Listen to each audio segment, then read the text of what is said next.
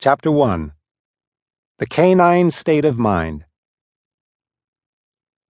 Now that we're beginning our journey toward a happier life with your dog, it's best to start by seeing the world through his eyes, or more likely, smelling the world through his nose. You first have to try to understand and embrace the canine state of mind. Have you ever wondered what your dog is thinking as he gazes at you? You're giving him commands like sit, quiet, or get off the couch. And if he's a well balanced dog, he does them. But what's going on in his brain when he does them? Wonder no more. A dog's brain is a marvelous thing. It gives him information about the world, tells him what to do with it, and helps him figure out how to please you, his human. Dogs are motivated to please people. They know instinctually that people are of utmost importance to them, and that they can get almost any need satisfied if they rely on a human. As a result, dogs do what they can to please humans, and their brains are wired for this impulse. Dogs are wonderfully adaptable, but this drive to please is a double edged sword. If you want your dog to behave like a needy child, the dog will eventually behave like a needy child, even though his natural instincts tell him not to.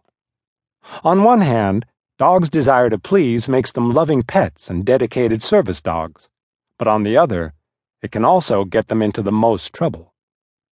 When dogs try to adapt to human desires that are unnatural for them, they can become unbalanced. Understanding how your dog's brain functions can not only help you understand your dog, but it can also help you be a better pack leader by giving your dog what she needs to be healthy, happy, and balanced. Your dog's brain. The brain of a dog needs large amounts of fuel to function properly.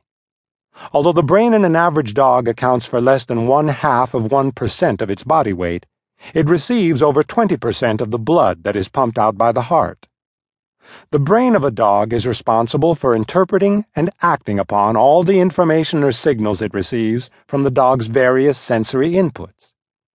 To think about it simply, a dog's brain is like a superhighway of sensory information.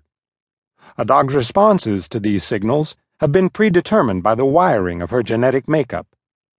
But it doesn't mean that dogs will always react in the same way to the same stimuli. The anatomy of the dog's brain is similar to that of most other mammals. The cerebrum controls learning, emotions, and behavior. The cerebellum controls the muscles, and the brainstem connects to the peripheral nervous system. The canine state of mind. Anatomy of a dog's brain. Cerebrum. Nerve fibers joining right and left cerebral hemispheres. Third ventricle. Thalamus. Hypothalamus pituitary gland, pons, medulla oblongata, spinal cord, cerebellum, cerebral cortex.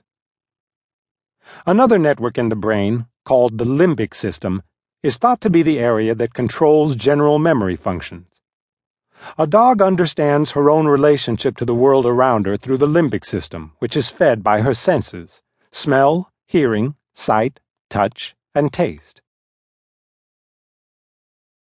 Instincts versus training. Sometimes there is a natural conflict between what a dog instinctively wants to do and what we want him to do. This tug of war plays out in the limbic system of a dog's brain.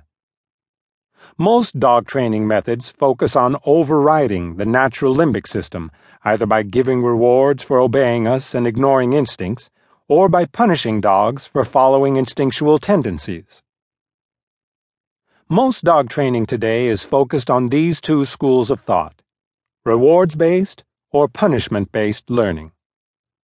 I have used techniques from both training methods in my rehabilitation work, and I always recommend using the methods that are best for you and your dog.